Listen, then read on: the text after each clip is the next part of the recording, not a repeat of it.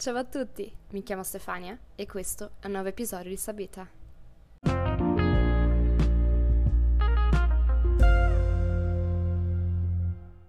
Buongiorno e bentornati a tutti.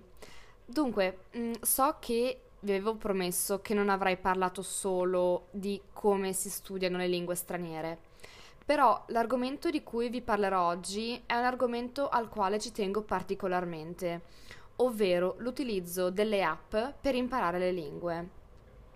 Um, vi avviso fin da subito che ovviamente non sono sponsorizzata da nessuna delle app che nominerò in questo episodio, ma che voglio solamente esprimervi il mio parere a riguardo, dirvi quali sono secondo me mm, gli aspetti positivi e gli aspetti negativi di queste app e se possono effettivamente tornare utili.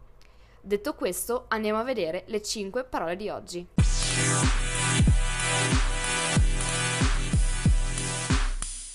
Un piccolo annuncio che non vi ho fatto prima è che l'episodio è stato diviso in due parti, perché altrimenti sarebbe diventato un po' troppo lungo. In questo modo avrete ben 10 parole riferite a questo argomento. La prima parola per questo episodio è frequenza. La seconda è l'espressione in sostanza. L'espressione numero 3 è dare per scontato e infine abbiamo le parole ignorare e servire. Detto ciò, possiamo cominciare l'episodio.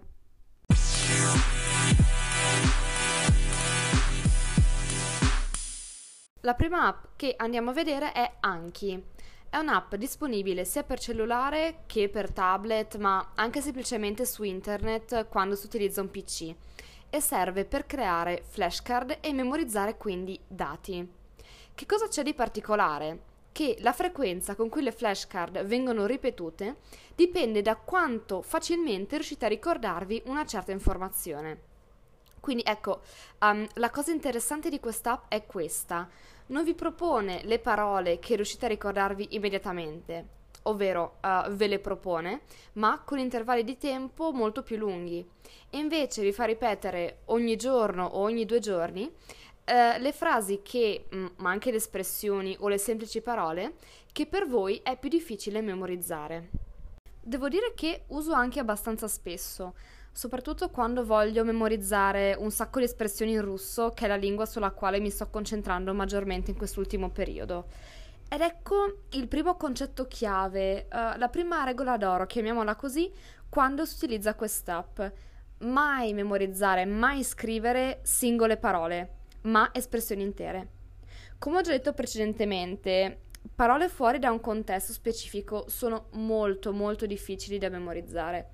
E questo perché il nostro cervello lavora per associazioni e quindi gli è difficile tenere a mente una singola parola priva di qualsiasi connessione. Detto ciò, sfruttate la vostra mente da aspiranti poliglotti e create delle piccole frasette, oppure cercatele anche su internet, sul dizionario, insomma, di materiale ce n'è quanto ne volete. In secondo luogo, cercate di aggiungere quanti più elementi multimediali possibili alle vostre flashcard. Questo perché? Perché avere input di diverso tipo vi aiuterà a richiamare alla mente le informazioni molto più facilmente e rapidamente e anche in questo caso Anki si rivela ottimo. Vi permette di aggiungere immagini e registrazioni, uh, usare font o colori particolari per le scritte. Insomma, largo la creatività. E infine un ulteriore consiglio è quello di scegliere la tipologia di carta che per voi è più adatta. Ovvero, um, io solitamente uso la flashcard classica, che ha un fronte e un retro. Tuttavia esistono anche altre tipologie, come ad esempio la flashcard con i gaps, quindi con parole mancanti che voi dovete ricordare aiutati dal contesto. L'importante è capire un po' qual è la tipologia di flashcard che secondo voi è più efficace. In sostanza, quali sono i vantaggi e gli svantaggi di quest'app? Tra i vantaggi troviamo l'interfaccia che sicuramente è intuitiva. Inoltre, il modo in cui è strutturata Anki ci permette di eh, aiutare a memorizzare le informazioni nella nostra memoria a lungo termine, quindi a richiamarle anche dopo un bel po' di tempo.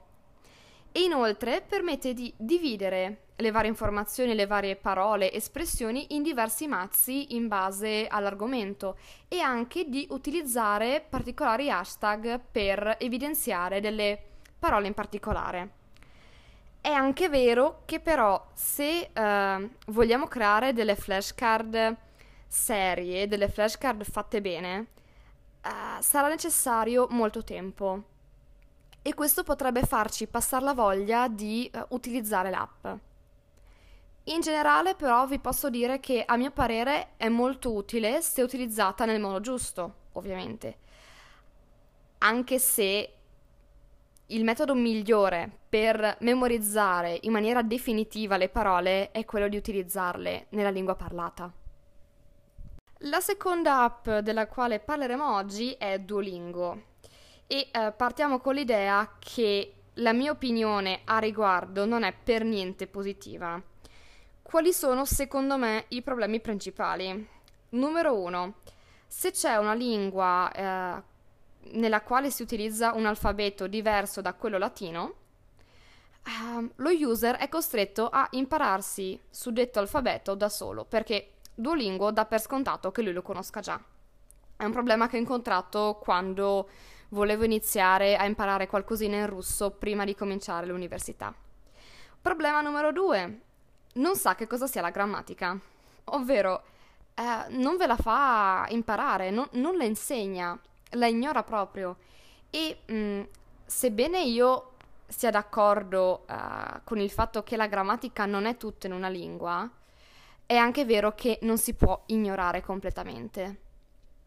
Il punto numero tre, e molti di voi avranno visto uh, dei meme su internet perché sono sicura, è che le frasi che propone Duolingo come esempi sono nel 90% dei casi assolutamente senza senso.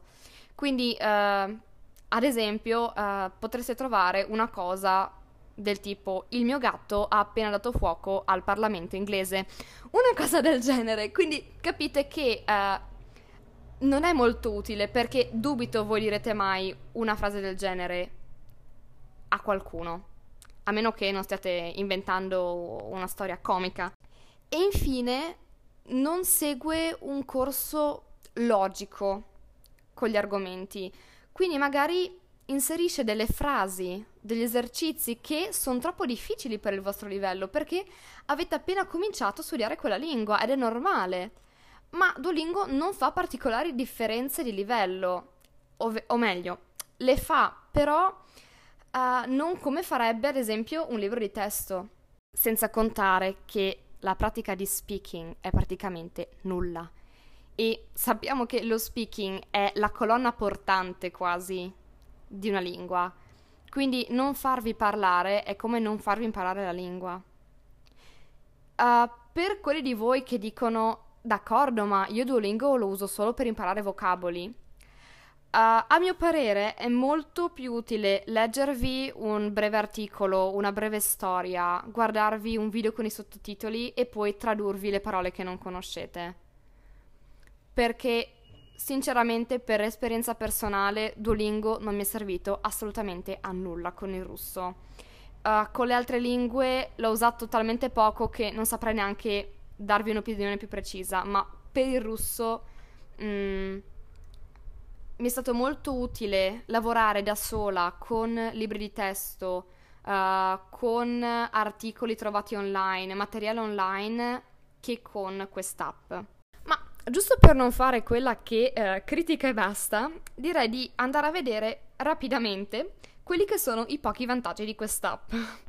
Dunque, sicuramente la grafica è accattivante quindi ci sono molte icone, ci sono tutti questi colori molto vivaci uh, che potrebbero effettivamente attirare l'utente ad utilizzare l'app. Uh, in secondo luogo ci sono i cosiddetti streak che potrebbero aiutare a mantenere alta la motivazione. Quindi diciamo che se tu uh, fai esercizi e utilizzi l'app ogni giorno, ottieni dei premi sempre più grandi, sempre più belli.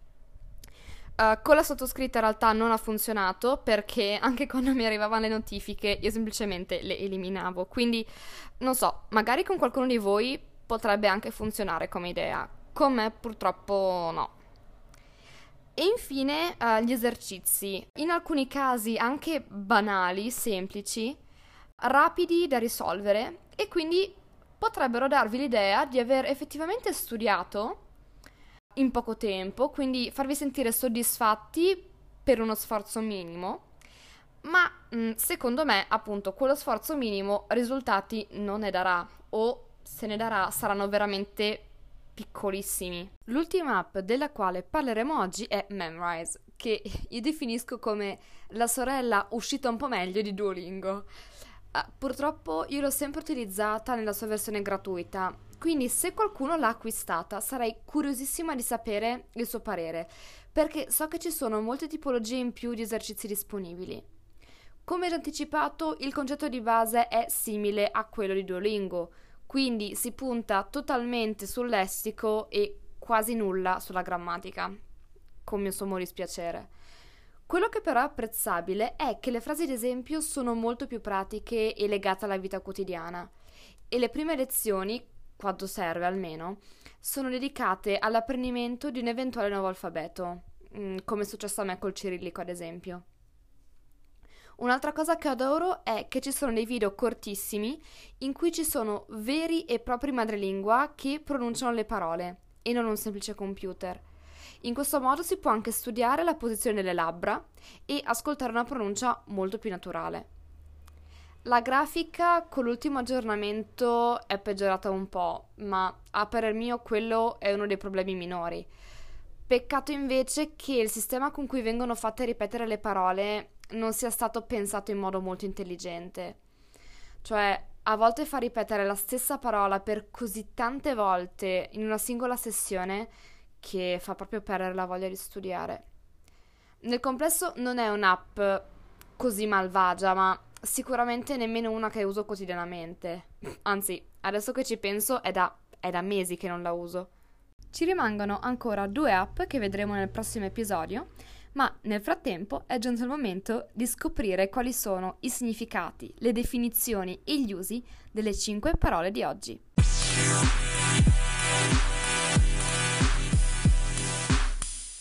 La parola numero uno era frequenza.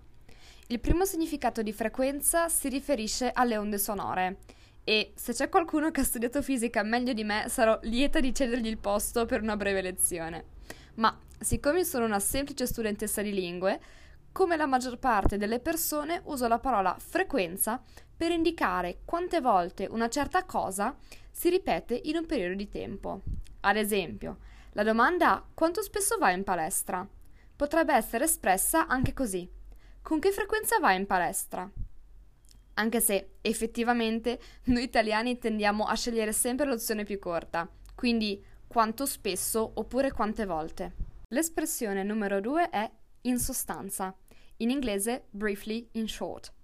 È un modo alternativo di dire, per farla breve, per riassumere, il punto centrale della questione è il seguente. Ad esempio, in sostanza, cos'è che devo fare? L'espressione numero 3 è dare per scontato, in inglese to take for granted. Quando diamo qualcosa per scontato, significa che lo diamo per certo, per ovvio. Per noi è qualcosa di sottinteso. Alcuni esempi possono essere la pace non è qualcosa che si può dare per scontato, ma va protetta. Oppure non dare per scontato che lui ti aiuterà solo perché è tuo amico. La parola numero 4 è ignorare, in inglese to ignore, to shun. Questa parola in italiano ha molte sfumature. Si può ignorare qualcosa, ovvero non conoscerlo, non saperlo. Ignoravo che tu fossi tornato. Questa frase significa non sapevo che tu fossi tornato. Si può però anche ignorare una persona, ovvero far finta di non conoscerla oppure non prestarle assolutamente attenzione. Ad esempio, se il tuo ex prova di nuovo a scriverti, ignoralo. E questa è una frase classica in una discussione tra migliori amiche. Nel contesto in cui l'ho usato io invece, quando ho detto che Duolingo ignora completamente la grammatica, uh, significa che non la prende in considerazione, che non ne parla. Maledetto gufo verde. L'ultima parola di oggi è servire. In inglese to serve, ma anche to be necessary. Il primo significato infatti è essere schiavo di qualcuno, come nella frase uno schiavo deve servire il suo padrone.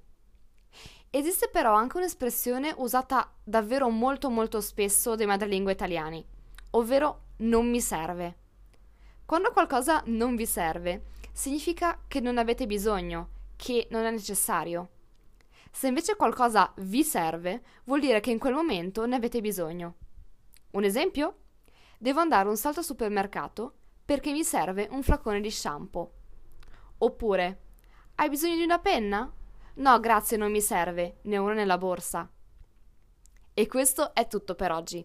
Vi ricordo, come sempre, di visitare la mia pagina Instagram Sabita e di commentare o mandarmi un'email per dirmi che cosa ne pensate dei miei episodi e dei temi trattati. Ci sentiamo nel prossimo episodio sulle due ultime app per imparare le lingue. Ciao ciao! Thank you.